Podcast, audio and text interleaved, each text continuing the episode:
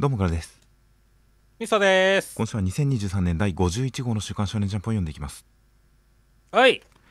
では、えー早速中身に入っていきますが今週関東から表紙が祝テレビアニメ化決定体育祭編大人気御礼表紙関東から青の箱が関東カラーとなっていましたということでテレビアニメ化です。いやーパチパチパチパチパチおめでとうございますって感じですね。まあなるべくしてなりましたね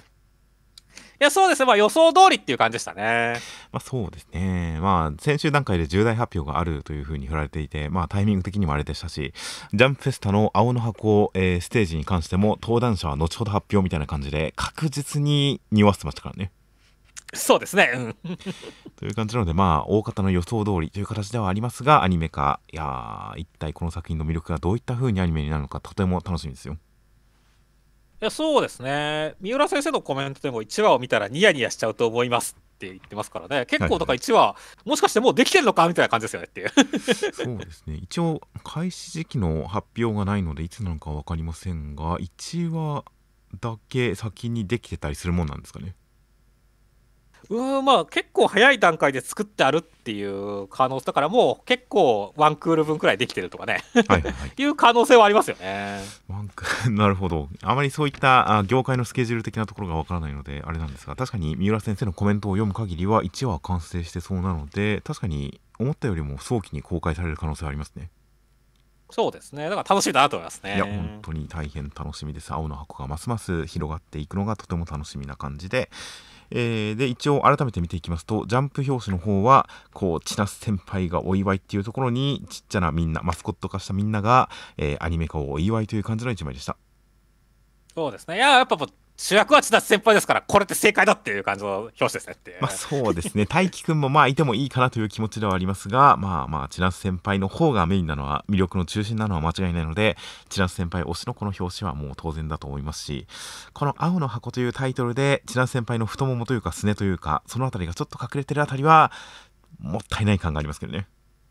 ああ、まあ確かにそれはありますね。この一枚絵、ぜひ文字のかかっていない状態の千夏先輩のおみ足とかを見てみたいなと思わせるような、そういったジャンプ表紙でした。はい。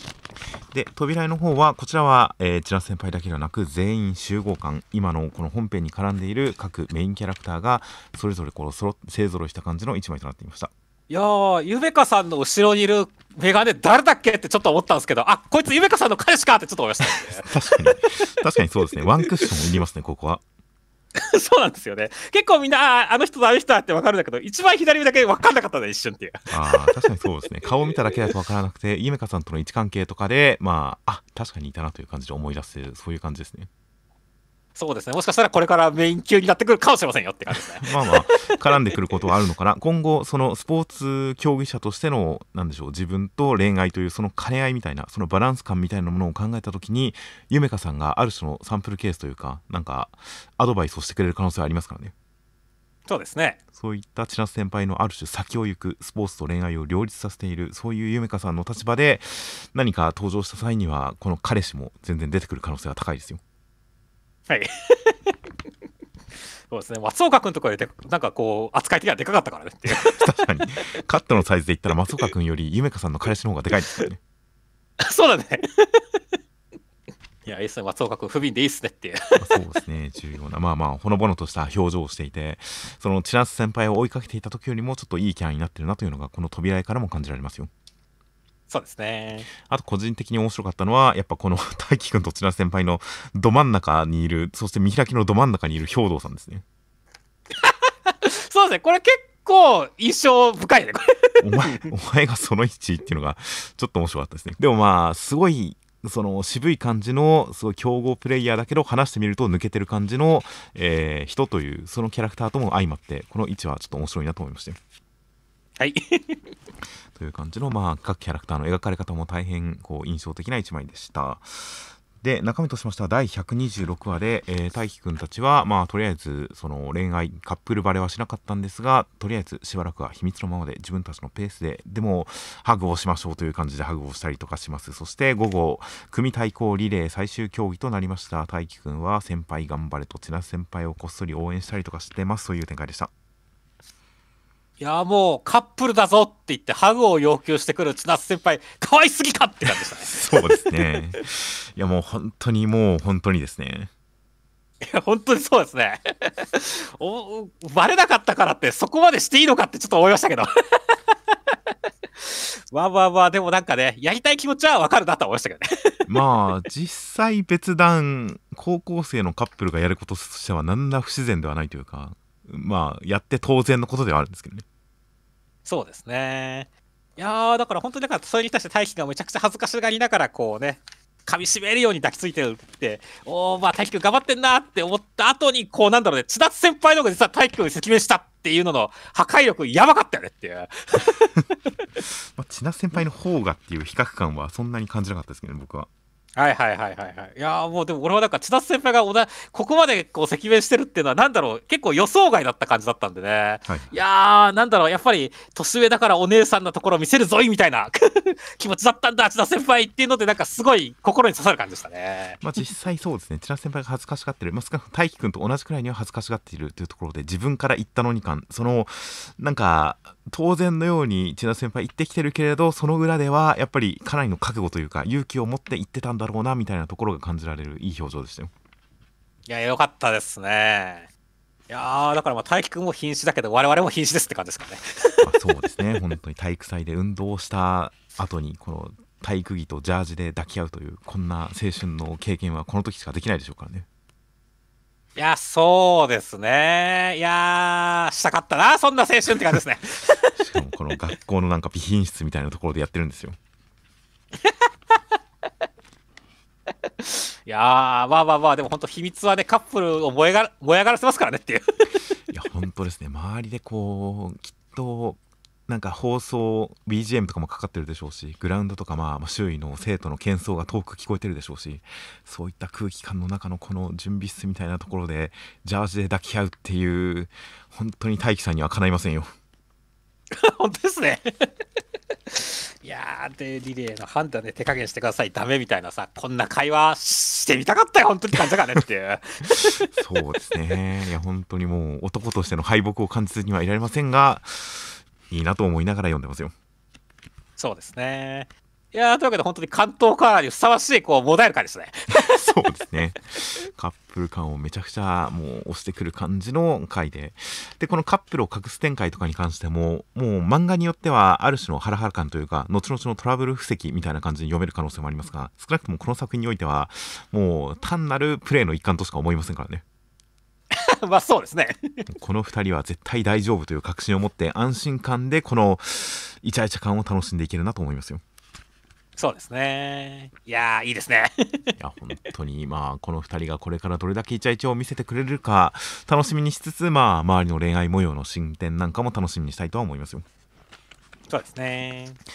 では続きましてが坂本デイズの144話。内容としましてはおそらぎさんに襲われて真冬くんが殺されないようにしんくんも、えー間に入ったりとかするんですがおそらぎさん強すぎます。ジオラマコーナーで、えー戦って真冬くん全然かなわない感じで、えー身体能力向上させるマスクとか使うんですが全然叶いません。やばいという展開でした。いやまずはね、ほんと、しんくんが心を読む能力で、おさらぎさんのやばさをこう改めて示すっていう展開良かったですねっていう。まあそうですね改めてその読んでるだけでも、ま、このおさらぎさんのぶれない感じというかある種の純粋さみたいなものを感じれるところがありましたがそれがしんくんによって改めて保証されるというか説明されるとやっぱりおさらぎさんそういう人だよなっていう感じがしてよかったですねそうですね、敵意が全くないとか、なら中の爆弾ごとバラバラに壊すといけないんだ、大変っていう、これを普通に言ってる感じっていうのがなんか、透明の殺意を感じていいよねっていう。そうですね本当おさらぎさんというキャラクターの良さを別角度から説明してくれててとても印象的でしたね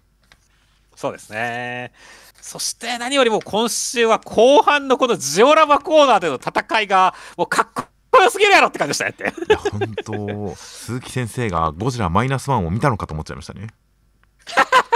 そうですね。本当に怪獣バトル感出してるからっていう。そうですね。え本当坂本デイズはいろんな舞台立てとか小道具とかを生かしたアクションをこういろんなバリエーションで飽きずに楽しめるように出してきましたがそうきたかという感じがありましたね。いや、ほんとそうですね。もうジャイアントお嬢様かよって感じでしたからねって。なるほど。まあまあ、そういったフェチの方もいっぱいいるとは思いますし、まあ、ある種のジャンル化されているところではありますが、それを坂本デイズでやるという、なんか別のキャラクターも参戦してほしいぐらいですけどね、ここに。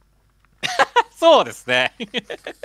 いやー、だから本当に今週はすごい良かったね。もう本当にこれをさぎさんでやってくれるって鈴木先生最高やでって感じでしたかね。そうですね。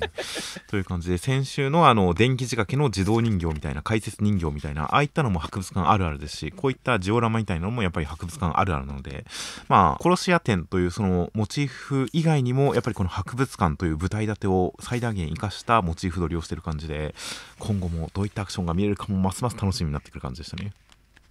そうですね。そして、まあ、冬くんはどうなんでしょう。死んでしまうのか否かって感じですねっていう。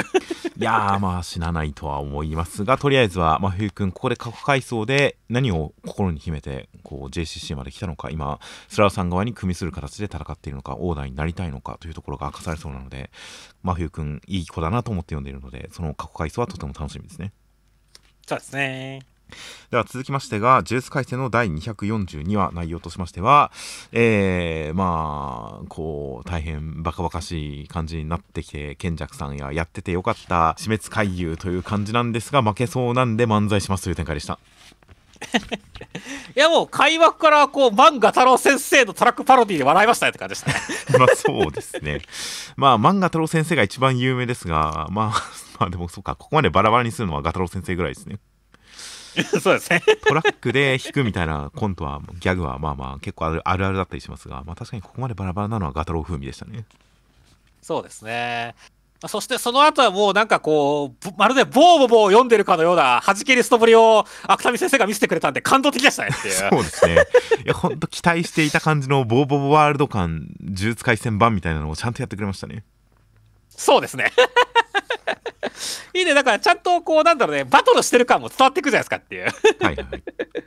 ボブはこう一応ふざけてるように見えてちゃんとあれバトルしてるからね。まあちゃんとグハーって血吐いたりしてますからね、敵は。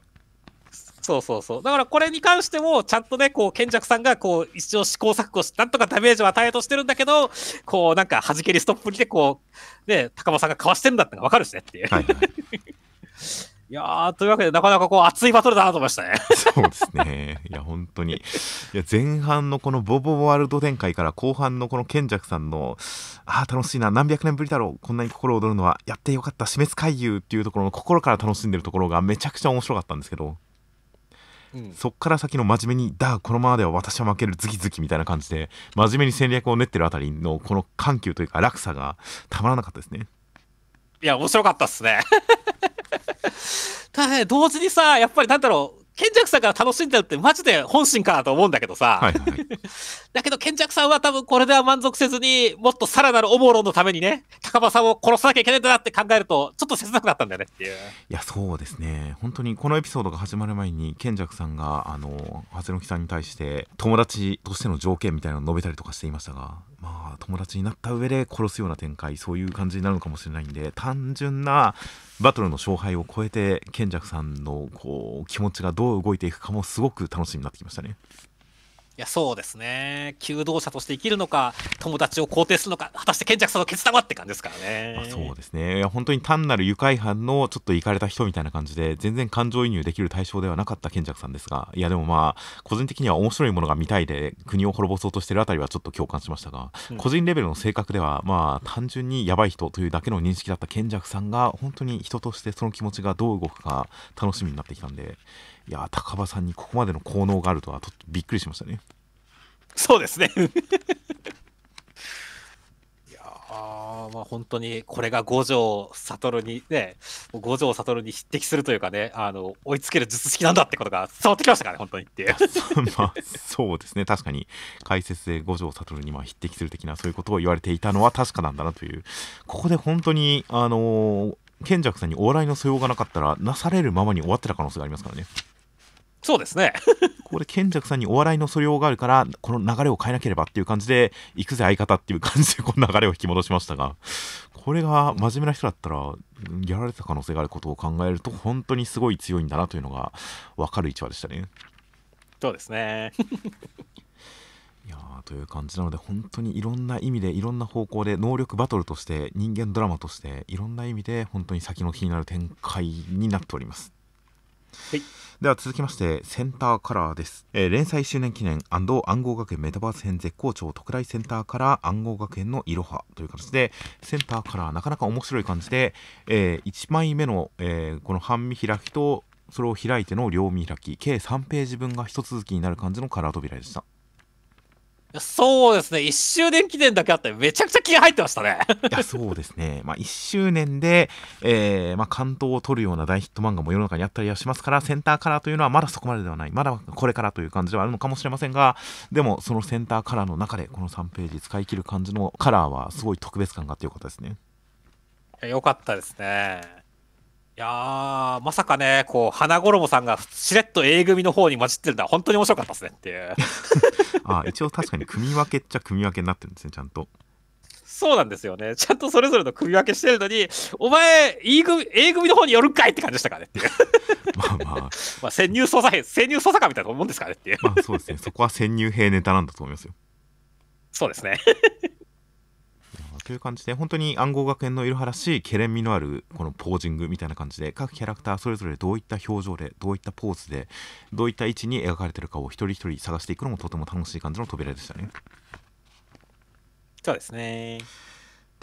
えー中身としましては第49話で、えー、東秀斎さんは、えーメタバース内で軍事裁判軍事法廷にかけられていまして幼い頃に9歳の頃に発明した武器がある国でクーデターを起こして、えまあ、国家を転覆させて、えー武器を持った子供たちが世界に、えー、チリチリにみたいなそういった罪を問われるんですがそれは人権のない奴隷として扱われていた子供たちを人にするためのものでもあったんで、えー無罪となりました。後にここに来る軍事法廷で裁かれるいろは君は自分の罪を裁かれるけどどうするっていう展開でした。いやー、東秀斎さんの過去というかね、まあ、己の暗号に向き合うっていう話でしたけれどもね、はいはい。なかなかめっちゃシリアスでしたね。まあそうですね。今回もいろはくんの過去回想と同じで本当にクリティカルな凄惨な描写とか具体的な映像化された過去みたいなのはほぼ描かれないんですがやっぱりそんな中で言葉で示されるその言葉回しで語られる表現される過去というのがなかなか重たさを感じさせるものがありましたねそうですね。まあ、現実世界でもね、なんですか、レゴに見える実銃みたいなやつとかは、まあ、規制されたというかね、まあ、倫理的にどうだっていうは話題とかやっぱああったりしましたし、はいはいやっぱりこういう武器とこう、なんでしょうね、おもちゃみたいなところの境目みたいなところって結構、今でもある問題だし、根深い問題だと思いましたからね、そこをこうやって攻めてくるっていうのは西尾先生、めちゃくちゃ、こう、なんだろうね、こう、尖ってるなってましたね。うんなるほどそこの武器をおもちゃ化した罪というものに関してはまあそれほど、まあ、どちらかというとその少年兵のメタハみたいなそういうものかなとも思いましたがあまりそこは思いませんでしたがそういうのもあるのかもしれないですねそうですね。まあでも実際本当さ、東秀斎さんがね、武器が人権を与えたっていうことが事実だとしても、まあその、じね、そのそのことを自分が許せない。ね、100万人の子供たちに、ね、そういう武器を与えたことを許せないっていうところに関しては、めちゃくちゃこう誠実だったと思うし、もう東秀斎その今の姿勢としても理解できるっていう感じで、なんか俺とそうますますます東秀斎さんが好きになるというかね、こう好感が持てる感じの展開ではありましたね。まあそうですね本当100万人の子供に武器を渡した私を私は許さないという感じの東秀斎さんらしい過去の罪ですしそれを正すために暗号皇帝を目指すというモルグを手に入れようとしているというところも含めて本当に今いる立ち位置と過去とが全て飲み込めてああ東秀斎さんやっぱりかっこいいなと思えるようなそういったトータルのお話でしたね。そうですね。そして、まあ本当にね、いろはくんはこの己の暗号と向き合うのにどうするのかっていうところが、こう、まあ、引きとして描かれるわけですけどもね。はいはいここはマジでどうすんだろうっていうのもあるし、他のキャラクターもこれ裁判やるのかなっていうと、結構、どのキャラクターもやべえ過去持ってそうだから、結構、面白そうだと思うんだよねっていう。まあそうですね今回この東秀斎さんの弁護側についた人たちはなんか流れで突破してるみたいではありますから1グループ1人なのかなという感じではありますけどねそうですね。みんなで行った方がなんか得な気がするよねっていう。そうですねみんなで弁護団を結成した方がうん得そうな感じはありますがでも確かにこの制度いろはくんがまずは楽しみですが他のキャラクター、まあ、描かれる描かれないに関わらずなんならこう紙面の外でひっそりと行われている重大な何かも今後発生しそうだったりするんで確かに他のキャラクターにも大きな影響を及ぼすのかもしれないですねそうですね。いいや匿名さんとかに受けてほしいですねこれいやでもなんか徳江さんもねやっぱりちょっと拷問組と縁があったりとかさそういうのあったりするから結構なんか抱えてそうではあるからね。全く過去の見えないキャラクターではありますがでも何かはありそう特殊ではありそうみたいな感じはするんで。いやそういう感じで確かに他のキャラクターサイドキャラクターに関してもこの軍事法廷何か重大な意味を持ちそうな感じとかも含めていろいろと楽しみです。はいでは続きまして、ウィッチウォッチの第133話、内容しましては、幼くなったニコちゃんを育てる生活が始まりまして、えー、モイ君は教育パパな感じで、あまり嫌われてるというか、受け入れてもらえてない感じなんですが、単純にニコちゃんは恥ずかしがってるだけみたいです。モイ君、ニコちゃんを助けようと頑張って、えー巨大化するビッグーンを手に入れた人のせいで、えーニコちゃん危ないところをモイ君助けて、えーモイちゃんとまた呼ばれるようになって泣けるという展開でした。いやいいね森人君が世話好きす焼きすぎてちびにこちゃんにここがれるみたいなはいはい。この辺の距離感みたいなところはリアルだなと思いましたね まあそうですね。なんかもう、いかにもありそうというか、まあこうなりそうだなと正直思ってましたよ。そうですねでもまあそんな嫌ってるわけじゃなくてっていうね照れてるみたいな感じはいはいこ。の辺はななるほどなっていう感じでしたからねいやーほんと篠原先生の子育ての経験が生きてなってますよって感じで いや、本当にそんな感じがしますね。この距離感のリアルさ。やっぱり厳しく接されて、それを嫌う子供というのは、まあリアルではあるでしょうけれど、それよりかはやっぱり厳しく接されてるけれど、大事にされてると分かってて、でもまあ恥ずかしくて、えー甘えられないみたいな、そういう子供の方が、やっぱ大人目線で見て可愛いですからね。そうですねこの反応というか、この感じはすごくニコちゃんの、幼いニコちゃんの好感度を上げる展開だなと思いましたよ。そうですねそして今回ね蝶が戻って記憶はどうなるんだみたいなところに関してもまあ答えが出たというかねちゃんと戻るんだっていうのはなんか安心できる要素で良かったですね、まあそうですね。まあ、今回一応、具体的にはっきりと明確に記憶としてニコちゃんが思い出してるのかは微妙な感じでしたが、まあ、少なくともなんか雰囲気では戻ってる感じがするんで、雰囲気レベルでは戻ってる感じがするんで、将来的にはちゃんと取り戻せそう。全部揃ったらちゃんと元の記憶が戻りそうな感じではありますね。これは結構記憶の断片で思い出してるかなっていう演出だと思ったんではい。だから変な話ねいきなりなんか十何歳くらいの記憶を得てニコちゃん混乱とかそういう展開もあるのかなって予想したりしてんだけどねああ、なるほど。確かに、順を追わずにいきなり新しい記憶が手に入ったら、まあなんか、刷り込みレベル、無意識レベル、これがどのくらい意識的な記憶として残ってるのかっていうのは、まあ、うん、個人的にはまだ今回わからなかったんで、なんとなく無意識的な知識として獲得していくけれど、明確に思い出せるようになるのはもっと揃ってからなのかなみたいな感じで今は思っていますが、まあまあ、来週以降の展開で、この手に入れた記憶というのをどのくらいはっきり認識できているのかっていうあたりはわかるのかもしれないですね。そうですねやまあそして本当にこれだけちゃんとありがとうもいちゃんって言われたらね本当にもう泣くのは当然だと思いますからねっていう まあそうですね。いや、ほんとここのところで子供、子育てパートに入って、モイ君、森人君とニコちゃんの関係性のその恋愛的な要素がどのくらい残るのか、どのくらい一旦外されるのか、本当に子育ての方にシフトするのかっていうのはわからない感じでしたが、まあ、今回前半は完全に子育てパートでしたが、本当に最後のこのニコちゃんが、えー幼い頃のニコちゃんと同じ風に、えー思い出をなぞってくれる、今のニコちゃんというか、森人くんと一緒に育ったニコちゃんを想起させることをして森人くんがまあキュンとするみたいな感じでちゃんとこの幼いニコちゃんを通して現在のニコちゃんそのニコちゃんとの思い出を振り返ったりとかしてその恋愛的な方の感性もちゃんとやっていくんだなという感じが伝わってきてあ子育てでありつつ恋愛であるというバランス感ちゃんとやれるんだなすごいなと思いましたよ。そうですねさすが篠原先生やでって感じでいや、そうですね。なので、本当にこの子育て展開を経ることによって、森人くんとニコちゃんの間のある種恋愛的な関係性というのも、すごくこう、ブーストというか積み上げられるものがあって、改めて強まっていくものがあって、元に戻った時に、成長しきった時に、子供になる前よりさらに何か盛り上がる恋愛関係がそこにはあるんじゃないかなとか、すごく楽しみになってきましたよ。はいでは続きまして、僕のヒロアカデミアの第407話、内容としましては、オール・フォー・ワンさんたちの出自が語られまして、えーオール・フォー・ワンさん、まあ、弟のワン・フォー・オールさん、ヨイチさん、自分のものだったから手放さないという感じで、それが優しさだと、ヨイチさんは思っていたけれど、果たしてそうでもなくて、みたいな、みたいな、みたいな感じの回想が次回に続きそうな感じとなっております。いやーオール・フォー・ワンさん誕生の瞬間っていうところを語られてるわけですけどもねはいはい。いいねなんかバキとかでもさ半馬裕次郎誕生エピソードとか俺大好きなんだけどさはいはいはい。わかりますわかります。うん、だからこういう、なんだろうね、その、まあ、本当に、ね、こう、応募的なところの生まれついての渇きとか精神性がちょっと人とは違うっていう話はかなり面白いなってましたねっていう。まあそうですね。かつ、なんか父親のいない子供という感じですごく、こう、やっぱり2人が神聖化されるようなお話でもありましたしね。そうですね。いや、だから本当にこの生まれついての簒奪者みたいな感じのオール・フォー・ワンさんがね、やっぱすげえなって思うと同時に、だからこそ、こうなんだろうね、その、自分の所有物を奪われた。一番初めて奪われたのが工藤さんだっていうところが改めて語られて、ああ、それは憎くなるわっていうのも納得な展開だと思いましたねっていう。まあそうですね。その執着とか、その弟さんに対して向けていた思い。弟は愛情だと思思いたいと思っていたけれどそれとはまた違った感じの所有欲みたいな少なくとも表面的には何かこう所有欲みたいなものだったみたいな感じの描かれ方とかも含めていやオールフォンワンさんのいろんな感情人柄とかが見えてくる展開でいやこの心をぶち折ってあげてほしいですねいや、本当そうですよ。だから、かっちゃん頼むぞって感じだよって。いや、本当ですね。という感じなので、まあ本当に生まれながらの魔王感がとても語られたので、そしてまあ本当に、えー、個性黎明期個性が登場した頃のその発行する赤子とオール・フォー・ワンさんの間にある種の因縁があったとかも明かされたりとかその歴史の始まりの段階でのオール・フォー・ワンさんの特殊さみたいなのも伝わってきて改めて格の上がる素晴らしい出生エピソードだったなと思いましたよ。そうですね。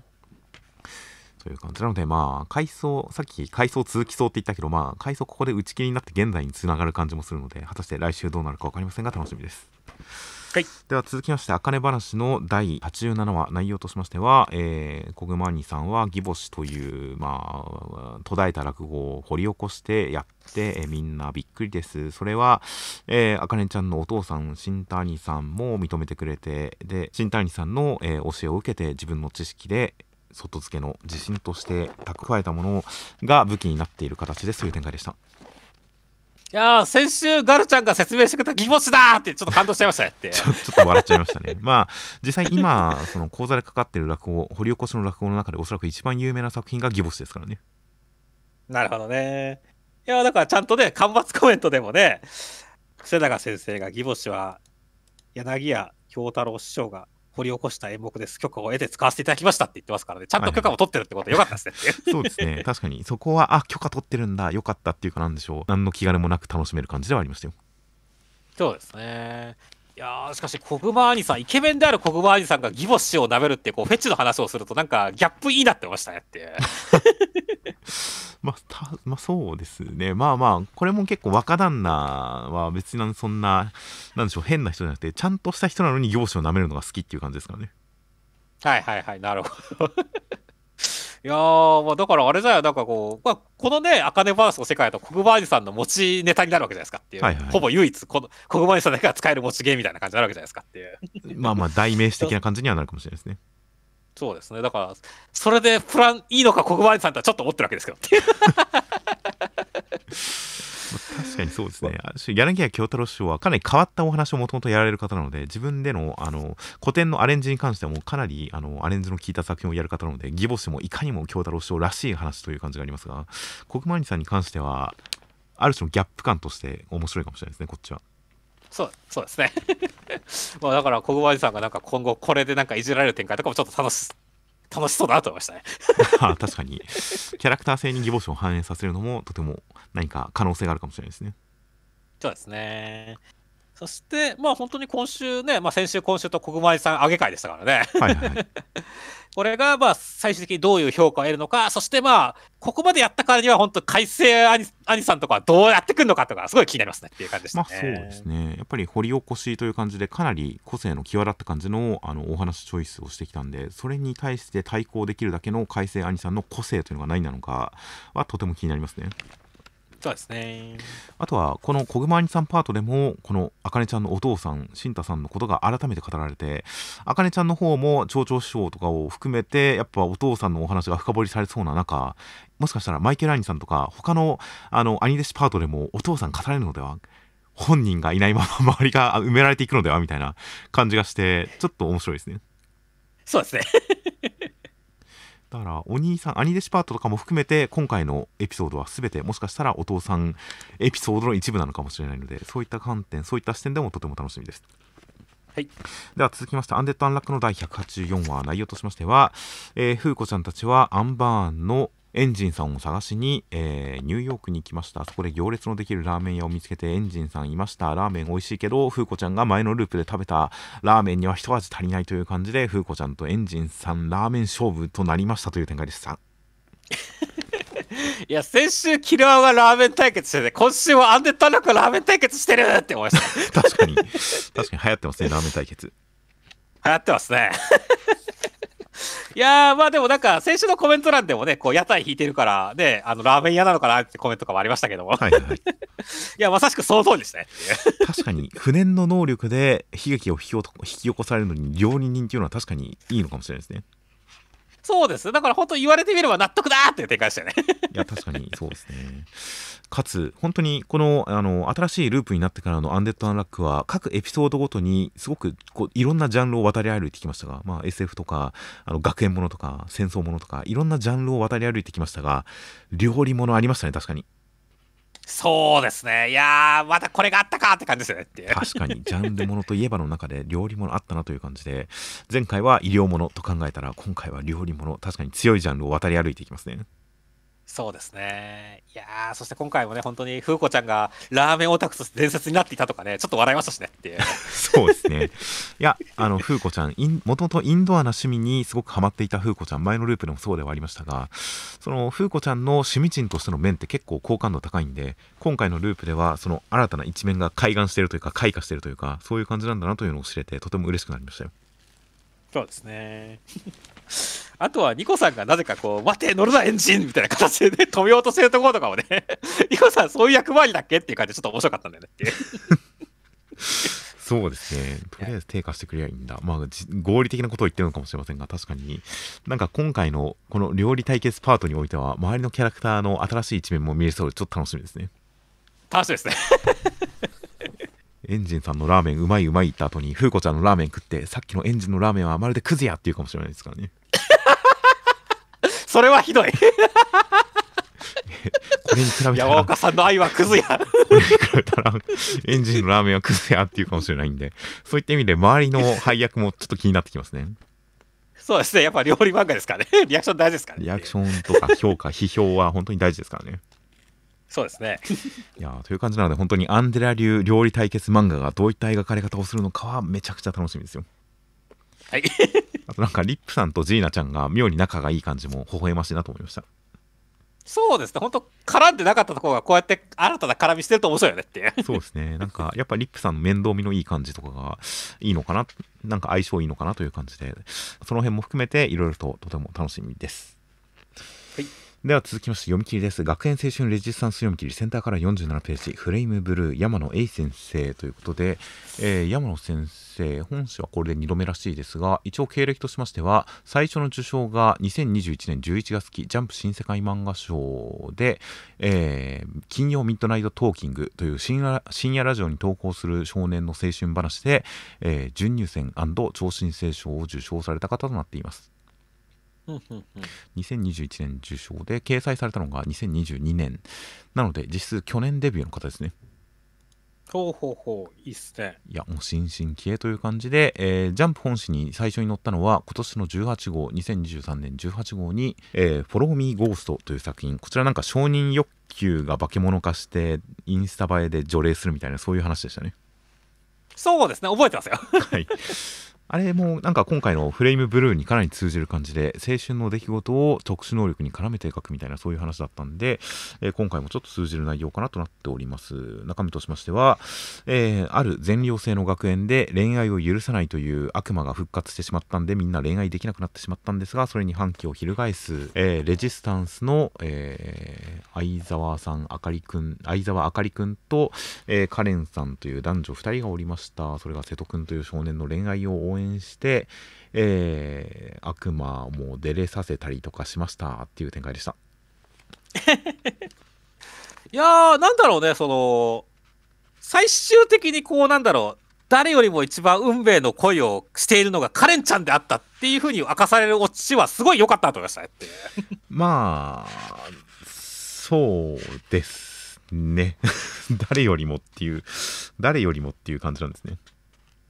そうですね、結局、なんだろう、相沢君に関してはね、こう、なんだろう、あの、サタンさんに対して告白はしたけれども、それは結局運命ではなかったっていうところで、本人も落ち着いてるわけじゃないですかっていうね。はいはいはい。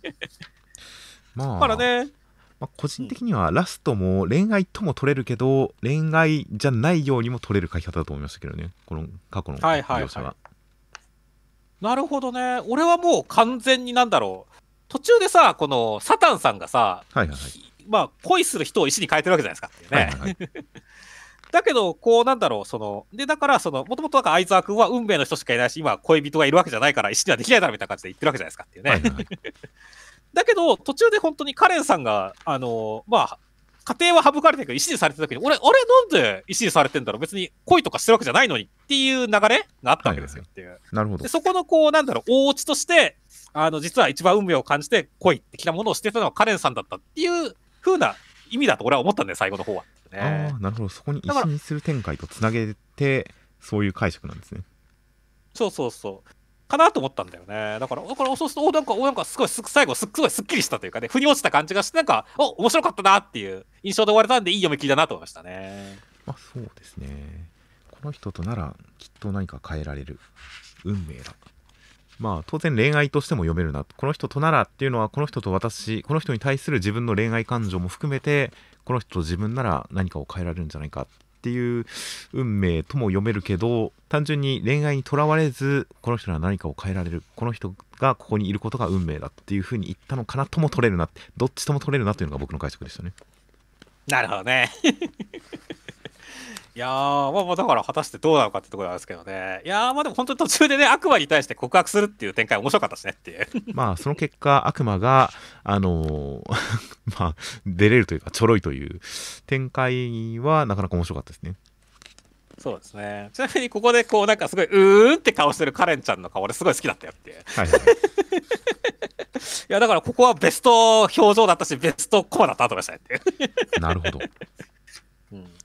いやというか、だからキャラクターの好感度が全体的に高かったんで、俺はまあすごいよいい読みだったと思いましたね。まあそうですね。いやなんか雰囲気やっぱりキャラクターのこうわちゃわちゃした感じの動き表情とかの雰囲気とか全体の紙面の雰囲気がとても良かったのとやっぱり悪魔が普通に一生徒と同じ感じで学園内をカッ歩してる感じっていうこの世界観が独特で良かったですね。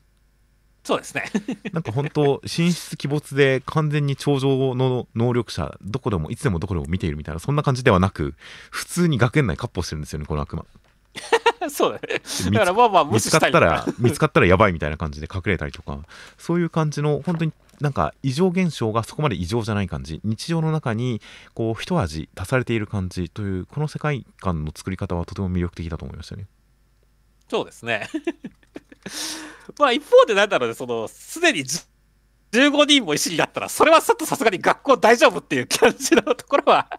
ノイズではあったわけだけど、まあそこはまあ無視してて倒すんだ感じでしたね。まあ確かにその、まあ確かにそうですね、15人 C になった件どうな、どう肩がついてるのか、まあまあ、その辺は悪魔ですから、悪魔がはいはいはいなんか、なんかしたんですよ、きっと。なるほどね。という、という感じで、まあ本当にそういった世界観とか、最終的に落ち着くこの悪魔と、えー主人公の恋愛とか、その、カレンちゃんも含む三角関係っぽい感じっていう、その落ち着かせ方もとても先が読みたくなる感じで良かったんで、あとは個人的には、なんでしょう、作品全体に、えー存在する恋愛感みたいなものが、個人的な恋愛感とかなり違っている感じがしたんで、そこが乗れなかったのはちょっと残念でしたけどね。はいはいはい。なるほどね。うん恋愛、まあまあ、細かくは言いませんが、あまり主人公たちの恋愛観に感情移入できないところが大きかったので、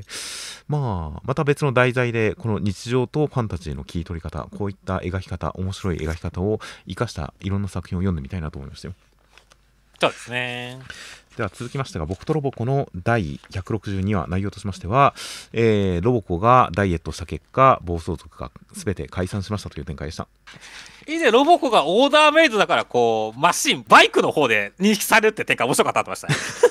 まあ、オーダーメイドだから、まあそうですね。弟の動きがどうかしてるんですが、まあ確かにオーダーメイドだから納得してもらいましたね。そうですね。いやーまあ、ただ展開的には完全にぶっ込みのタクトで、あの、サラリーマン金太郎でしたねって感じですね。あー、サラリーマン金太郎ってこんな感じなんですね。サラリーマン金太郎はね、その一人の女のためにこう、関東全体をボーって暴走して、はいはい。で、そこでこう、いろんな奴らを引き連れて、最後こう、川に行って解散っていうのが、サラリーマン金太郎の中にあるんですよね。過去エピソードでっていう。なるほお、ここ完全にサラリーマン金太郎じゃんって思ったからね。ど。なるほど。そこは分かんなかった。ぶっ込みのタクは分かりましたが、サラリーマン金太郎はあまり履修してないので分かりませんでしたね。なるほどね。いや、だからまあまあ、やっぱね、暴走族というかをやるんだったら、その2つは欠かせないなってますからね。サラリーマン金太郎は暴走族漫画なんですか？いや、違うけど。まあ、過去的にそうだし、俺は結構、サラリーマン金太郎のその暴走話結構好きだからさ、なるほど。あの、関東で一夜の伝説みたいな形で、はいはいはい。すごい印象に残ってんだよね。まあまあ、破天荒を描くセンスのいい漫画だっていう印象は確かにありますよ。そうですね。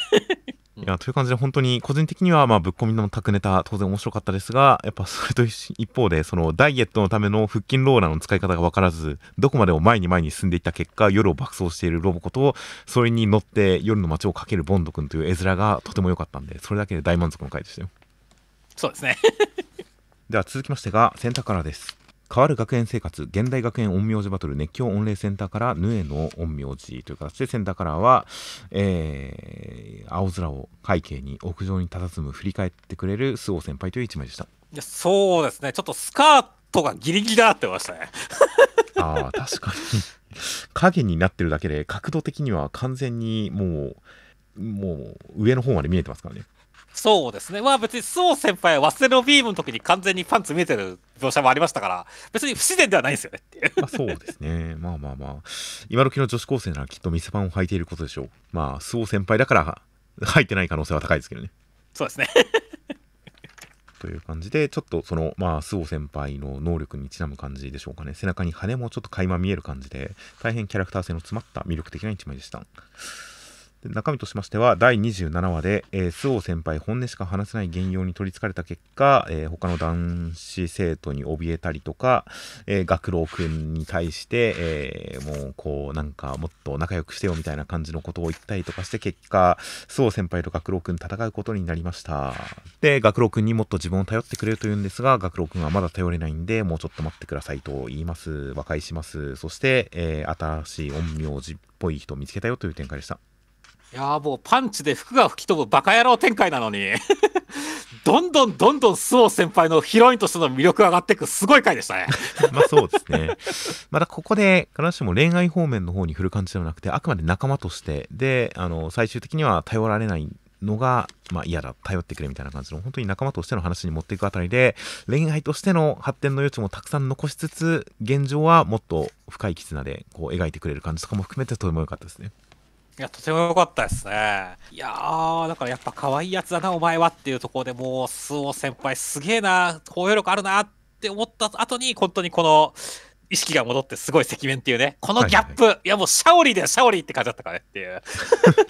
あそうもですね。打ち抜かれたぜって感じだったからね、いや、すごい回だったね。いや本当にちゃんとこの本音しか話せない原用というもう便利アイテムを使って一夜の中で周防先輩のこの本当にデレからテレまでをきちんと描いてその表面的な同性の誘いから仲間としてのその頼ってほしいという気持ちから最後の、えー、照れてる先輩までちゃんと描き切ってくれたあたりこのテンポ感も含めてとても良かったですよ。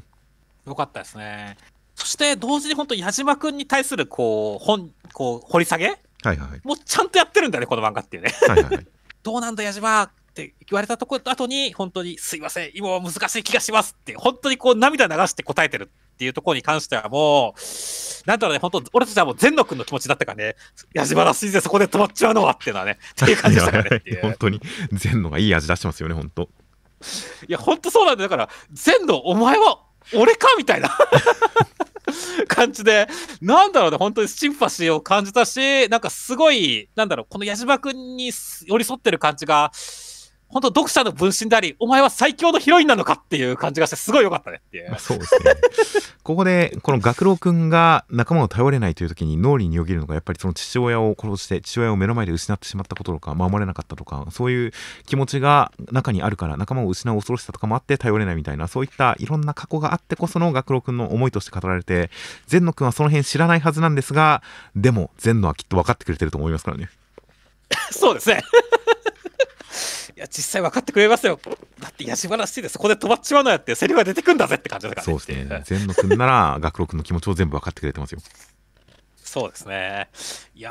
ー、というわけで、本当になんだろうね、そのまあ、本当、学郎君の魅力もさらに上がったし、菅生先輩のヒロイン力、全野のヒロイン力も上がったしっていう形で、いやー、すごかった。そして来週は新キャラ楽しみだねって感じでしたね。そうですね。新キャラもやっぱり当然女の子でしょうから、いやー、どういったキャラクターなのか、まだ全く何の属性か、どういった性格か、どういった雰囲気なのかも含めて全くわからないので、いやー、ヌエの陰陽師世界、ヒロインワールドが、ヒロインレースがますますこう広がっていく感じ、めちゃくちゃ楽しみですよ。らしいですね。では続きまして、キルアオの第30話、内容としましては、新たなユニコーン、マーメイドクイーン、乙姫舞さんは、えー、大神さんに、えー、惹かれて、大神さんに惚れて、大神さんと付き合うために、大神さんと対決して、えー、のれんちゃんと別れさせようと思っていました。結果乙姫さんと、えー、のれんちゃん大神さんペアのサーフィン対決となりました。海合宿ですという展開でした。いや、いいな、乙姫ちゃん、いきなりこう、ハグしてキスするっていう積極性はすごい良かったと思いましたね。はいはいはい。そうですね。でも結構、この作品僕はおっさんの気持ちで中学生にまとわりつかれる気持ちで読むという読み方を習得してしまったんで、ちょっと引いちゃいましたけどね。まあ実際本当に大神さん塩塩とかはなってるからね。はいはい。ハスハスどころか塩塩ヤンキーって言われてるからね。その辺も含めてすごい面白かったし、なんだろう、乙姫ちゃん、なんかすごいやっぱりこう、なんか褐色でこう、マーメイドクイーンって言われると、すごい僕弁のウルカちゃんを思い出して、なんか懐かしくなったってましたね。ああ、褐色、確かにそうですね。褐色キャラいろいろいましたが、確かにウルカちゃんもそうでしたね。そうですね。まあ、採用ですからね、僕は僕弁の中でウルカちゃんがっていうね。はいはいはい。いやだから本当に乙姫さんもすごい好きになりそうな感じだし、いや今後もどんどん魅力出してほしいなってましたね。まあそうですね、ウルカちゃんとは違って頭もいいらしいので、いや果たしてどういった戦いになるのか、どうやって勝てるのか、まあその後の関係性も含めてとても気になとても楽しみになってくるキャラでしたね。いやそうですね。ね、あの乙姫さんにこう触発されてね、こうのれんちゃんもちょっとこう嫉妬でも違いますが、なんかこう、大神さんに対してこう気持ちが変わっていきそうっていうところは、なんかワクワクしてきたいって感じでしたね。まあ、そうですね。なんか、裏があるというか、単純な恋愛的な嫉妬ではない何かがある感じの雰囲気ではありますが、まあ別に嫉妬感もゼロではないかもしれませんし、この辺どういった落ち着かせ方をするのか、すごく気になる描写でしたね。そうですね。結構なんだかんだで本当になんだろうね、その、ね、サーフィンやったことあるって言って、こう、ノレンちゃんと小上さんのリアクションがほぼ一緒みたいな。はいはい、この辺とか含めて、意外となんか、合ってそうな気がするんだよねって、このカップルって思うからね。まあ確かにそうですね。まあまあ、なんか、大神さん的にもあまり、こう、肩肘張らずに付き合える関係性だったりする感じはありますし、まあ、友人としてはすごくいい感じですよね、今のところ。そうですね。いやー、ダメだ、このカップル瞬殺されるぞっていうツッコミとか含めてね。いやさっきの塩塩とかもあって、やっぱ、この漫画のこうツッコミというかね、その表現面白いなって毎回思いますねって感じですね。はいはい、いや、本当になんかみんなでお祭り騒ぎみたいな、学園生活をみんなでお祭り騒ぎ、ワイワイみたいな、そういった雰囲気が徹底されててとてもいいですね。いいですね。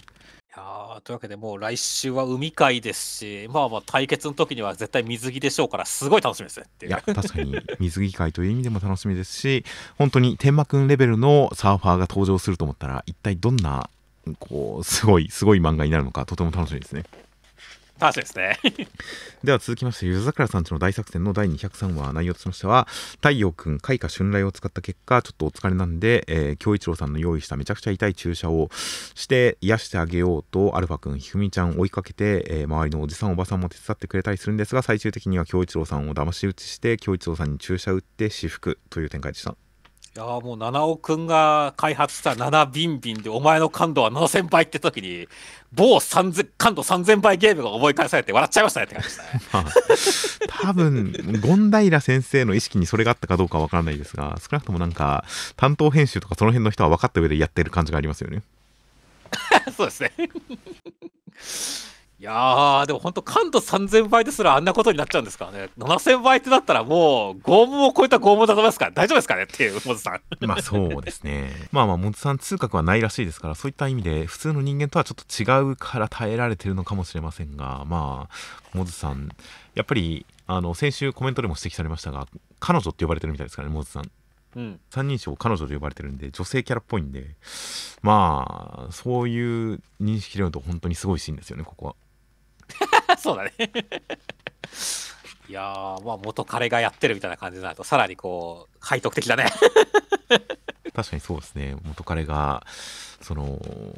元彼、元彼が今何か問題を起こした人に対して、その体に効くみたいな、そういう展開ですからね。そうですね。いやー、というわけで、なんだろうね、あの、なんだかんだでワンエピソードが終わった後のね、ほのぼの夜桜さん話で今週は面白かったですねっていう。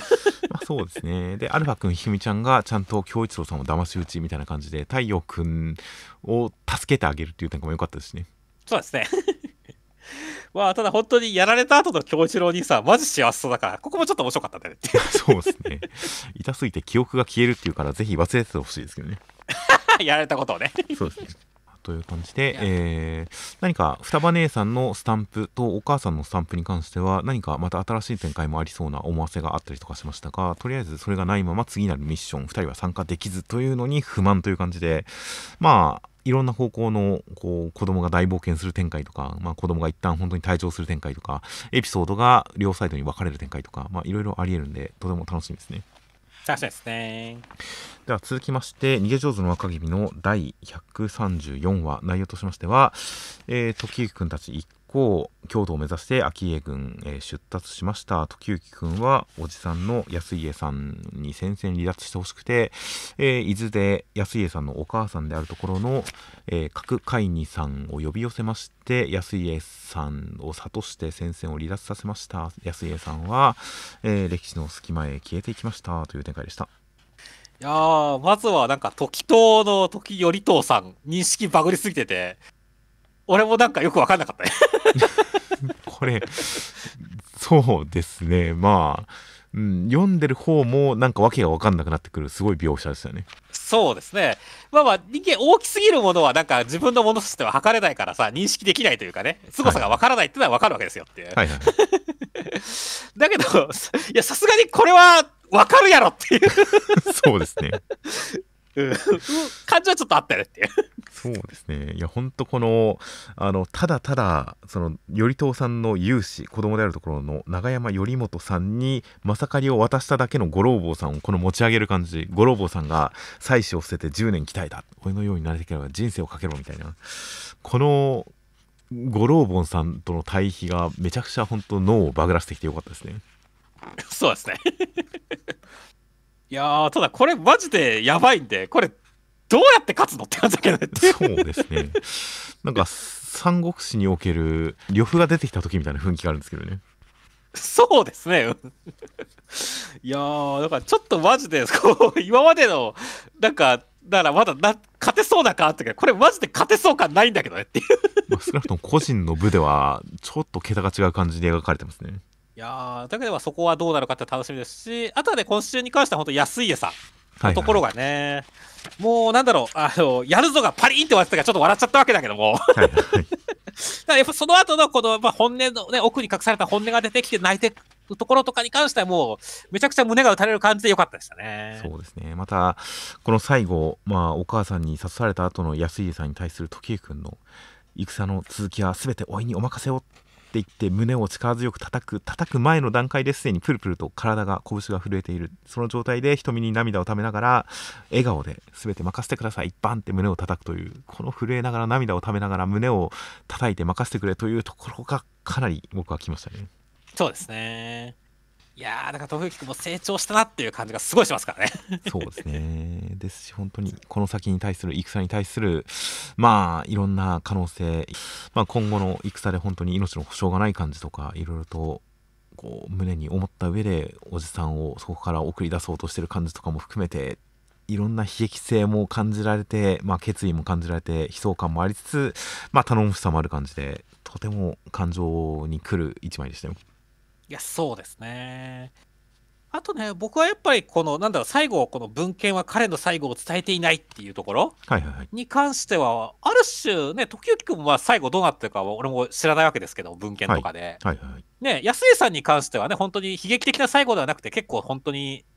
救いがあるというかね、あの、すごいいい感じで終われた感じがあったんで、なんか個人的にはなんか、これは時行君たちのラストもいい感じになってくれるんじゃないかなっていう希望にもちょっと思えたんだよね。そうですねそこは確かにすごい思いましたね歴史のその歴史書によらず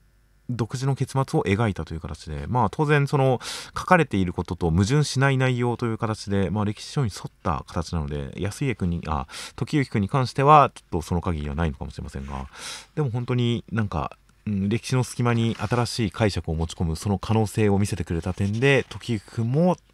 なんとかならないかなというのはちょっと脳裏をよぎりましたね。そうですね。いや本当文献と矛盾しない形で徳川家康は影武者だったって書いた小説家の方もいますしね。はいありましたね。いやあの竜慶一郎士官というあの花の刑事とかの原作の方あの方は一応歴史の文献と矛盾しない範囲でめちゃくちゃなファンタジー歴史を作り上げましたからね。そうですね。っていうとというそういうやり方もありますんでいやそういうことを期待したくなる感じの展開ではありましたよ。はい。では、えー、続きましてが神楽鉢の第10話内容としましては千尋くんは、えー、身体強化的な能力らしい錦というのを発動しまして、えー、宗城さんに迫りますがその間にシャルちゃんが連れ去られてしまったということで追いかけました。そこにカンナビが登場したんで到着したんで宗城さんは引いていきます。千尋くんはシャルくん取り戻せたと思ったら足だけでした。連れ去られてしまった。殺すっていう展開でした。いやー、マジで今週、シャルちゃんを小分けにして運ぶ、で、目くらまししてくるなんて展開は、マジで想像しなかったんで、めちゃくちゃ驚きましたね。いやー、この邪悪さはやばかったですね。やばかったっすね。宗城さんは先週だけでもだいぶこう、なんだろうね、その、千尋くんの相手として、めちゃくちゃこう、カリスマ性あったし、互角やでって感じだったけど、今週さらにその互角っぷりとか、受け身なさみたいな天元突破した感じだったねって感じでしたね。本当にシャルちゃん小分け展開はかなりもう、確かに、もう、これは、殺すべきだなと思いましたね。いや、でも本当そうなんだよね。いやー、だから、本当にだから、まあ、ここまで神楽松って凄惨な漫画だったんだっていうのを改めて認識したんで、はいはい、いやちょっと来週からちょっとふんどし締めてみなきゃなってましたねいやこれまでも大人の大人あこれまでも大人の男に関してはかなりひどい扱いとか受けてるシーンいっぱいありましたがやっぱりそれが戦闘要員ですらない子供に向けられるとかなりかなりもう怒りを覚えますねそうなんだよね。いやちょっとマジで宗城しすべしってものかね。いやそうですね。で宗城さんの方からもこの千尋くんの発言でどうやら六平国重の息子らしいということに感づいた展開なので双方向からそうですね千尋くんからは怒りでそして憎しみでそして、えー、宗城さんの方からはファンボーイとして2人の因縁がより絡まり合いましたからね。そうですね。いやこれは再戦めちゃくちゃ盛り上がりますよ。いや楽しいですねいやという感じでまあまあまあカンナビさんも登場したりとかいろいろと世界観広がりつつ相変わらずアクション描写は派手派手でそして本当に気持ちとテンションと憎しみといろんなものが盛り上がっていってとても先の展開楽しみです。はいでは続きまして、あすみかけるの第22話内容としましては、ニト君吹き溜まり優勝やったという感じでみんな盛り上がります。国崎さんも見てくれてました。次の試合が組まれますっていう展開でした。あもう屋久島さん土星人じゃんけって思いましたね。いやそうですね。もう想像を超えてめちゃくちゃいい人でしたね。めちゃくちゃいい人だったね。いやー本当にわざわざこう見に来てくれてるしっていうね。はいはい。でおお決勝惜しかったなーってこんな気さくに話しかけてくるなんてすごい人だよね本当に。そうですね。まあ格闘技だしこういうこともあるとは分かってやってるかなははっていうもうもう素晴らしいですねや、これはさすがにやっぱカリスマって呼ばれるだけがあるんだね、人望があってね。確かに。だから本当これのおかげで大河君のヘイトがかなり減ったし、で、だから本当になんかすごい、なんかこう、読後感良かったよねっていう。本当に、先週は本当、日の丸相撲ばりに、この過去の過ちの構成話は重くやるんじゃないかみたいな話をしてましたが、それとは全然違った感じですごく爽やかに、綺麗に終わらせて、見事でしたね。いや、見事でしたね。折島さんに関してもね、あの、タオルを投げたことによって、まあ、そのくらいの解消はあるんだなって感じで、最低線の線を守った感じだったんでね。はい、いやー、ほんとキャラクターのその、フォローがうまいよね 川田先生はっていうね、まあ、そうですね、このトレーナー、織野さん、織野さんは優秀なトレーナーだよって、ちゃんとこのお父さんも言ってくれてますしね。そうですね。いやー、というわけで本当になんかこう、ね、すごい大会自体は本当に良かったなっていう感じで終われたし、まあ、後半からついに国崎さん来たーって感じでしたね。ここまでがっつりお話に絡んでくるとはちょっと思っていなかったので、なんかゲストキャラ扱いかと思ったら、なんかすごいフィクサーみたいな登場の仕方しましたからね。そうなんだよね。まあ、そんなにやっぱちゃんと出てくれるんだってなるとあの意外だったから喜びあったよねって。そうですね。いや、これは、ちょっと国崎さんを通して、広まる世界のキャラクターたちの存在感もまた増しそうな雰囲気ありますし、いや、本当にこの、あの、作品世界のクロスオーバー感はやっぱり漫画盛り上がりますね。いやー、いいですね。そして、まあね、ニト君自身もね、つついつい言ってしまったことががっつり使われて、動画100万再生っていう形でね、はいはい。まあ、そうそう有名になってってますからね、いやー、新章、楽しいなと思いますね。そうですね。やっぱこのニト君の基本的にはおとなしいし真面目だけど、たまにちょっと調子に乗って隙ができちゃう感は、程よいバランス感で愛せるなと思いますよ。そうですね。生きってるわけじゃないけど、ちょっとお調子が出しちゃう、お調子が出ちゃう感じという、このでも真面目ないい子という、このバランス感とても好きになれるんで、この動画でますます有名になっていく感じも含めて、今後の活躍がとても楽しみになってきますね。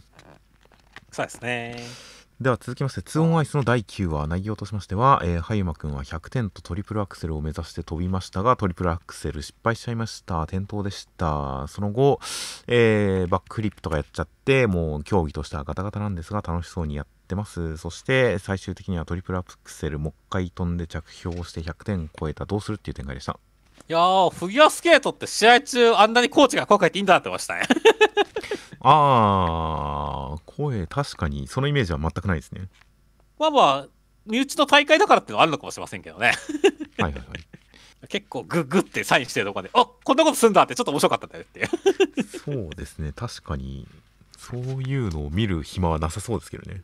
まあ、その辺は格闘技漫画で選手同士が思考でテレパシーで会話する、ああいう系のなんか比喩表現なのかもしれないですけどね。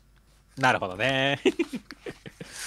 そして、まあ、展開に関してはね、あのまあ、自分の力を確かめてって、さあ、景色を見て、どんな決意をするんだって思った時に、こう、見えた景色はって言って、正直な話、まさかシングルの方の道を見るとは思わなかったんで、すごい意外だったし、びっくりしたんだよねっていう。確かにそうですね、シングルの方がまあ北海道の大地になぞらえた感じの景色の中でシングルが光り輝いて見えるという、この表現、とにかくシングルがすごく魅力的に見えた。キサラさんが目の前にいると思ったらいなかった。っていうのを経て来週どういう決断をして何が起きるのかすごく気になる感じにはなってきましたね。いや、ほんとそうですね。てっきりだから、普通にだから、ダブルのホースの方選ぶんだろうなって思ったからさ、すごい意外性あったし、いや、マジで、これを、どうハイバックが言葉に落とし込むかとか、全然想像できないです。すごい楽しみですねっていう。そうですね 個人的にも本当にペアをやってほしいという思いは変わらずあるんでこの明らかにシングルが魅力的に見えている描写からなんかペアやってくんないかなすごいかっこいい理屈をつけてと期待しながら来週を楽しみにしてますよそうですね。あとは今週結構なんでしょう。僕は前々から言っている通りアフタヌーンで連載しているフィギュアスケート漫画メダリストがとても好きで何度も読み返しているんですがその中で一度失敗しジャン一度失敗したジャンプを、えーショックのあまりもう一回飛び直してしまって減点みたいなシーンがあるんですよ。大減点みたいな。だから結構これ一回失敗したトリプルアクセルもう一回飛んでいいのみたいなのでちょっとびっくりしましたよなるほどね。まあ、トリプルアクセルが回転不足だったから、ね、3回転ジャンプと認識されたからトリプルアクセル OK っていう可能性もあるのかな？それは回転不足とは呼ばないですねうんうんそうなんだ。そうですね回転不足というちゃんとそういうその区分があるんで回転不足っていうのはそのジャンプを飛んだという扱いになるんで同じジャンプを飛んじゃうとまあ本来はかなり減点になるんじゃないっていうのは皆さん言ってましたがよくわかんないですまあこの大会の特殊ルールという可能性もありますしねそうですね。まあ、身内大会ですからね。といった感じはちょっとあのメダリストを読んでる人はみんな気になってそうだなと個人的には思いましたがまあ解決を見てないのでよくわかりませんはい。では続きまして「ママゆうゆう」の第11話内容としましては、えーコルレオくんたちは、えー無銭飲食してる勇者がいるという噂を聞きつけて街に行って見つけました。新しい勇者のラルフレッドさんは、えー大事にしていたお姫様を魔王に殺された経験から魔王を許さず魔王を滅すると思っていて、えーそんなラルフレッドさんがミネルヴァちゃんに遭遇しちゃった。やばいっていう展開でした。ああ、まず冒頭でマママさんが久しぶりに登場したの嬉しかったですね。そうですね。なんならもう来てほしいですよこっちまでや、ほんとそうですね。なんかこの序盤の層が出てそうなコルレオ君に対して、結構いいリアクション取ってくれそうなんで楽しみなんだけどね。そうですね。まあ、電話段階でも、この、あの、ミネルヴァちゃんに抱き枕扱いされてるのを聞いちゃって、向かれたっていう、これが向かれたっていう、このリアクションだけでかなり良かったですからね。面白かったからね。明らかに向かれたってお前って思いましたからね。そうですね。いやー、やっぱママさん賛成は必要ですよ、本当に。いや、ほんと楽しみになりましたが、まあ言っちゃいますが、まあメインエピソードの中身が、やっぱり魔王と勇者の確執を改めて問うような、そういった展開になってるんで、やっぱりここでママさんが描かれたことも、まあ単なる箸休めではなくて、コーレオくんなりの魔王勇者感みたいなものが問われる展開なんで、改めてママさん示したのかなともちょっと思うんですよね。なるほどね。いや、まあ実際本当にコルレオ君は今回、今、むすごい無視されてるんでね。はいはい。いや、だから本当にちゃんとこう、割って入ってほしいからね、頑張ってほしいなってますね。まあそうですね実際いろんな魔王勇者感いろんな世界観を持っている人たちが集まってくるという中でやっぱりコルレオ君の視点でコルレオ君だからこそ語られる視点で、えーこいつとこれはこいつと自分はここが同じだここが違うここは通じ合えるここは分かるみたいなそういったやっぱ主人公の目を通じて主人公との重なりを見て新しいキャラクターの世界観とか感じ取っていきたいなという感じが個人的にはしているのでやっぱコルレオ君がこのラルフレッドさんに対して何を思うのか自分とどこを重ね合わせて彼のことを理解するのかっていうあたりはとても気になるので、うん、本当に今回無視されてますがコルレオ君なりのその彼との関わり方がどうなるのかはすごく楽しみですよ。そうですね。あとは、もう本当、ミネルヴァちゃん、そのハンドサインはいいのかって思いましたね。そうですね。この世界にもあるんですね、このハンドサインが。あ、あるんですねって。だから本当これを見て、えーみたいな顔してるエリシャさんも可愛かったしねっていう。そうですね。左右非対称の崩れた表情というので、エリシャさんが今まであまり見せてない表情でとても印象的でしたね。そうですね。しかも それに対するコルレオ君のどうしたのトイレっていうこのデリカシーのない感じというのとなんか連れ込んでやっちまえっていうのに対するトイレトイレの話っていうリアクションも含めてそのデリカシーのなさとそのデリカシーのなさとちょっと変に確信をついてる感じがとても良かったですからねそうですね。ちなみにデリカシーがなさって言ったらエリシャちゃん持った時に「重ー!」って言ってるところとかすげえデリカシーないからね。確かにこの辺はコルレオ君ちゃんとノンデリキャラとしてちゃんと設定としてそれがあると思いますねそうですね。いやー、なんかエリシャちゃん不憫だなって思いながら見てましたよ。まあ確かに「重っ」って言われた瞬間にそのエリシャさんあのコルレオ君に助けられる寸前までは自分をこう自分を受け止めに来たコルレオ君見て頬を染めてるんですが「重っ」って言われた瞬間にスンって真顔になってますからねそうなんだよね。この恋は善と多難ですね。そうですねいやコルレオ君のノンデリキャラまあまあノンデリなだけだとちょっとさすがにどうかと思うんでノンデリプラスちゃんと人をたらしというか魅力的なところも合わせ持つ感じで描いてくれたらいいなと思いますよそうですね。という感じで、ラルフレッドさん、まあ、名前なかなか呼びづらい感じですが、なかなか悲壮な感じのキャラクター、過去を持ったキャラクターが出てきたので、そういった展開で、本当に魔王と勇者の関係性をどう考えるかっていう点もとても気になりますし、なんか、ラルフレッドさんの世界にいたお姫様というのが、エリシアさんにめちゃくちゃ似ていたというあたりで、単純に魔王と勇者がいっぱいいる以外にもっとマルチバース的な何かが、つながりが存在するのかもみたいな感じも気になってきましたよ。そうですね。うん。などなども含めてマルチバース展開単純にいろんな設定の人が集まる以外のなんか関係性俺の世界ではお前はこうだったみたいなそういった関係性も見れたりするのかなとかいろいろと、えーとかも含めていろいろと先々の展開楽しみです。はい、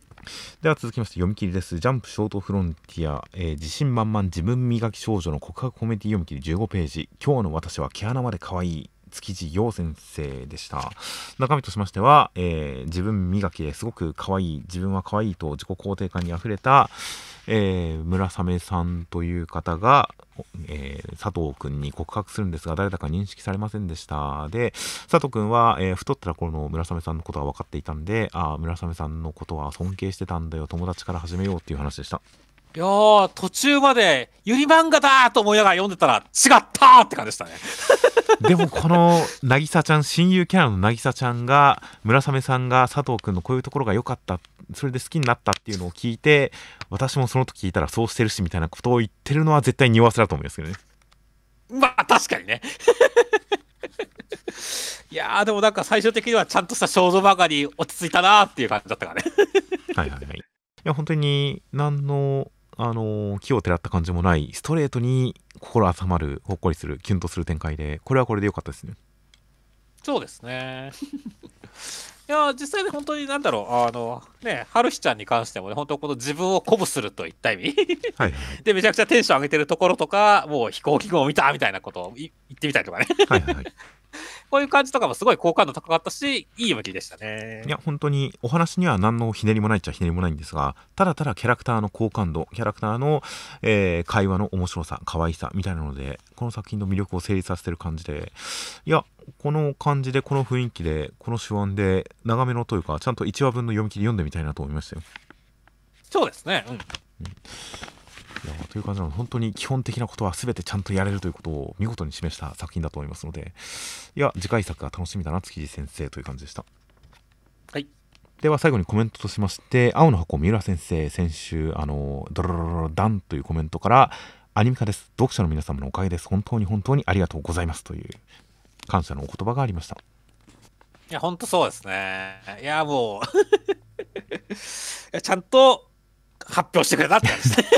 いやそうですね。アニメ化ですバーンという感じで大発表でした。いや本当にこういった漫画を描いてくださってありがとうございますという感じですよ。あとは暗号学園のいる派の、えー今回は岩崎先生みんなで1年戦い抜いてこられました。カラーはそんな誇らしい気持ちで書きましたという形で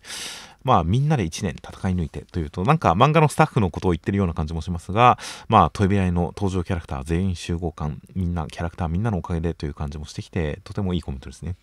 いや、ほんとそうですね。だから、ほんで、実際絵の方に関しては誇らしい気持ちが伝わってくる素晴らしいでしたからね。確かに。いや、本当に1周年記念表紙、いろんなものがありますが、1周年記念カラー、いろんなものがありますが、暗号学園のいる方は本当にいいなという感じが、とても強い、上位に来る、いい飛び、いいカラーでしたね。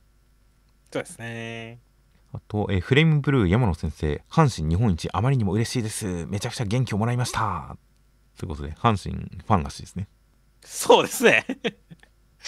いやーだからまあまあ元気をもらったってことはこの元気を糧にも連載に向けて頑張ってほしいなってますね。そうですね。いや、この阪神日本一をお祝いできるタイミングで掲載できたというのも、すごい、すごいいいタイミングですからね。そうですね。あの縁があるというか運があると思いますからねっていう。ぜひ本当この勢いで次回作この元気を持って次回作楽しみですねですね。あとは、野屋の陰陽師の河合先生、こたびのジャンプショートフロンティアはアシスタントの築地さんの作です。読まねばっていうことでね。はいはいいやー、まあ、だから、あなるほどなって思いましたね。僕もなんかぬぬえの陰陽師に通じる良さがあったな確かにと思いましたねそうですね。結構そう、佐藤くんのデフォルメとかから、あ、なんかこのデフォルメ、ヌエの陰陽師っぽいなって思いながらよ読んでましたけど、はいはいはい あ、やっぱそうなんだって、この目次コメント見て思いましたからね。なるほどいや本当絵柄的なものもそうかもしれませんし同時に本当にこのなんかなんでしょうね好感度の高い世界観みたいなこの雰囲気はちょっと通じるものあるなと思いましたよそうですね。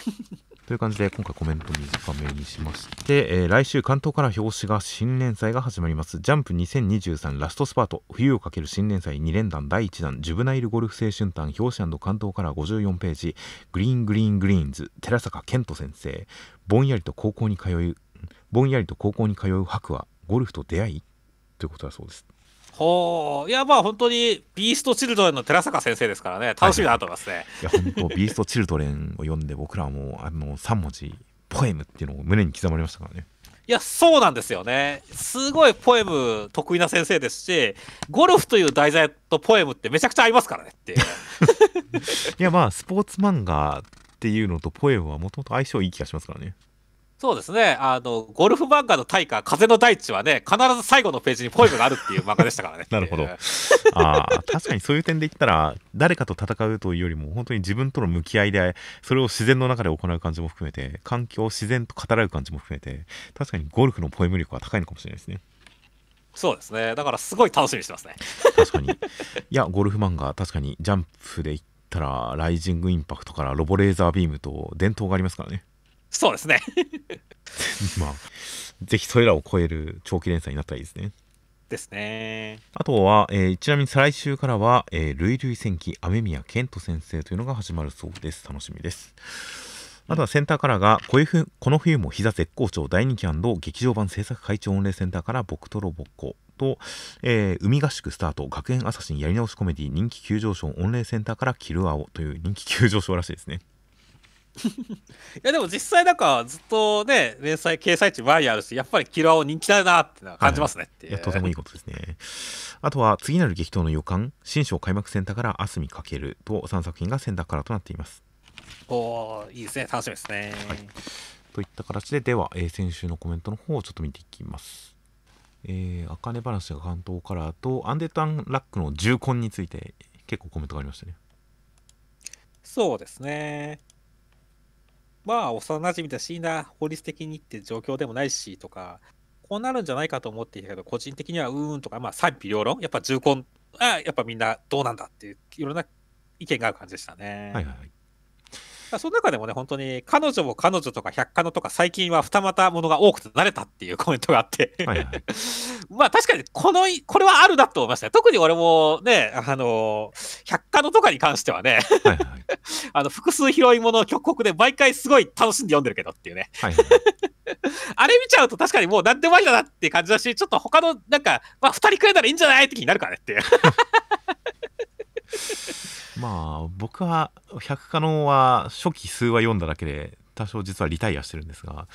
まあ、主人公がその100人の彼女を作らなきゃいけないっていう自分が、えー、付き合わないと相手が死んじゃうみたいなそういう設定でそうせざるを得ないっていうところまではまあ納得した上でやっぱりその展開にちゃんとみんなが乗っかってくるところを飲み込む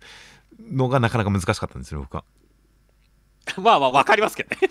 あれでなかなかちょっとやっぱ共感がしづらい設定だなというところでちょっと乗り切れないところがあったりはしたんですが。まあなので個人的には本当一夫多妻でも何でもどういった恋愛形態であれちゃんと一人一人がその価値観に至った納得できる経過が描いてくれたら全然ありだなとは思うんでそれで言ったらアンデッド・アンラックに関しては全然ありだなと思いましたよそうですね逃げ上手な若君のところでもやっぱこう重厚についていろいろ語られててね。はい、はい、でやっぱハーレム・ラブコメの作者があれだい結末をで探求した結果で今のこの形なんじゃみたいなことを書いたりもしましたけどねっていう 重厚っていうね。なるほど。なるほど。そういう視点もあるのかってちょっと思いましたけどね。なるほど。なるほどちなみにあのー、話と言いますが逃げ上手の若君の重婚、重婚、側室に関しては、今週の解説ページ、解説上手の若君で側室に関して、えー、解説、側室に関して解説されていて、そこで結構へえと思ったのが、結婚前に側室を作るのが問題にならなかったのかということに関して、昔は別に長男制じゃなかったんで、あの、側室の子供が長男であろうと別に問題なく、正妻の子が、えー、正室の子が、えーまあ、制裁の子が、えー、普通に家督を継ぐんで側室をその最初に作る分には長男が側室の子供である分には全然お家騒動とかなかったんですよ的なことが書かれていてへえと思いましたね。そうですね、それに関しては結構平ですね。だから、あの身分の低い母親の長男と、えー、身分の高い母親から生まれた次男の権力争いみたいなことはなかったんですよ、みたいな、そういったお話が平となって、まあ、今後、まあ、それこそ、あの高氏さんの方の、あの家督というか、まあ、親子問題とか出てきた時とかにもちょっと関係あるのかもしれないですね、この辺。そうですね。というので、えー、ちょっと話は問いましたが、コメント戻りますと、えー、風子ちゃんのドレスが昔アンディに選んでもらったドレスっぽいだとしたらエモいっていうので、その視点はなかったんですが、確かに風子ちゃん昔ドレドレスアップするときにすごい恥ずかしがってるところをアンディがそれでいけみたいな感じで選んでくれた、あの時選んでもらったデザインのドレスを今着てるというふうに思うと、確かにその辺もアンディの思いを今引き継いでるのかなという感じで、とてもエモいですね。そうですね、外ですね。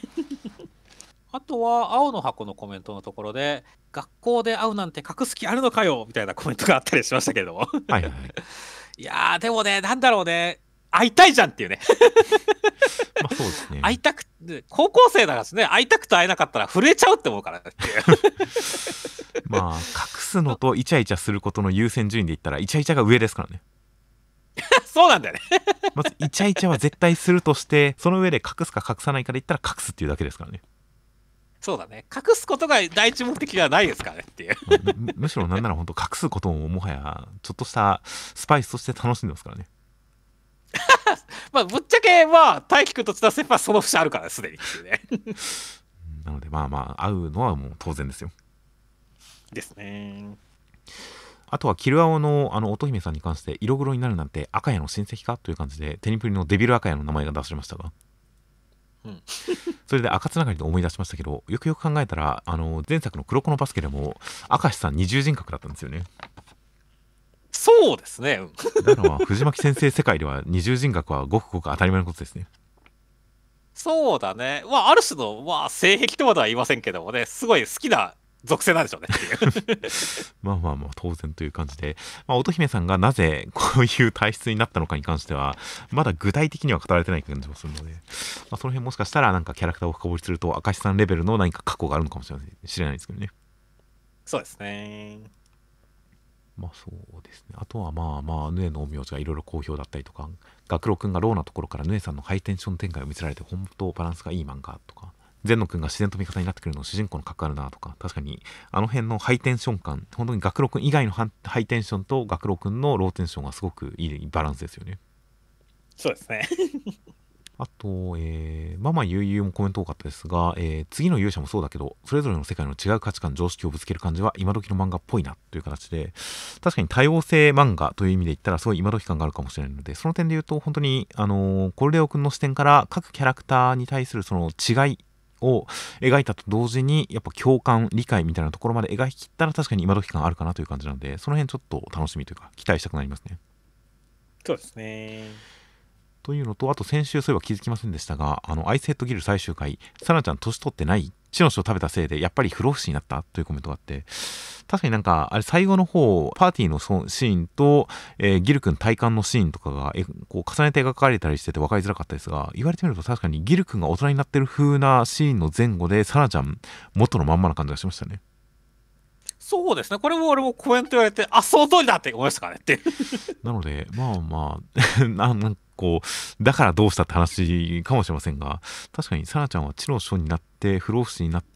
ていたんだなと思うと、あの世界のファンタジー感がより増していいですね。そうですね。そうすると、伊豆おばさんはおばあちゃんになってから、不老不死になったんですねっていう。引き継いだってことがあるんじゃないですかね。まあ、おばあちゃんっていうほどの見た目ではなかったですからね、やっぱり。まあまあ、確かにね。ファンキーな。おでお姉さんではないんだよってお姉さんではなかったですね。まあ、その辺はだから、うんあの、知の書になるための勉強を続けなきゃいけないみたいな話もありましたから、もともとは。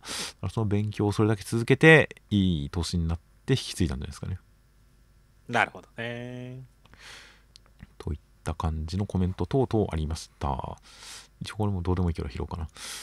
と、あとはあの、目次コメントに触れられていた僕らの太陽に関して、僕らの太陽懐かしい、ブラックライトを使って太陽なしで遊んでたっていうコメントがありまして、すごいね、裏技やん。照明とかですらなく、ブラックライトっていう、なんか本当に、あの、植物を育てるような、そんなすごいことをしてたんですね。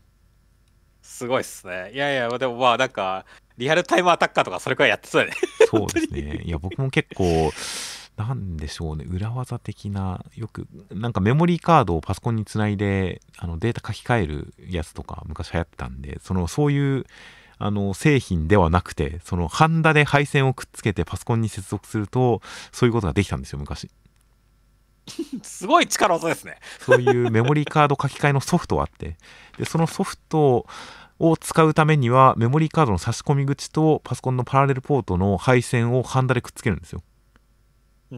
あ何番を何番にっていうのを指定があるんで、その番号順にあのハンダでくっつけて、パソコンにメモリーカード挿すとデータが書き換えられるという、そういうのを子供の頃やってましたからね。いやー、ハッカーじゃないですか。いやー、楽しかったですよ。バイナリーとかを見て、ちょっとステータスをいじる前と後のデータを2つ用意して見比べて、バイナリーのこの位置がパワーだな、HP だなというのを探したりとか、楽しかったですね。なるほどね。もはや別ゲームじゃんって思うけど。っていう点で、そういうなんか裏を書く遊び方というのは結構楽しかったりするんで、ブラックライトで裏をつくというのは面白そうだなと思いましたね。そうですね。などなどのいろいろとコメント等ありました。では、えー先週の広告の方が黒沢さん、トミーリーさん、ナインテラさん、サツザツさんの4名から広告をいただきました。大変誠にありがとうございます。ありがとうございます。はい、といった形で、では、えー来週ついに52号ラスト、今年のラストとなりました52号が11月27日の発売となっております。では、お疲れ様でした。お疲れ様でした。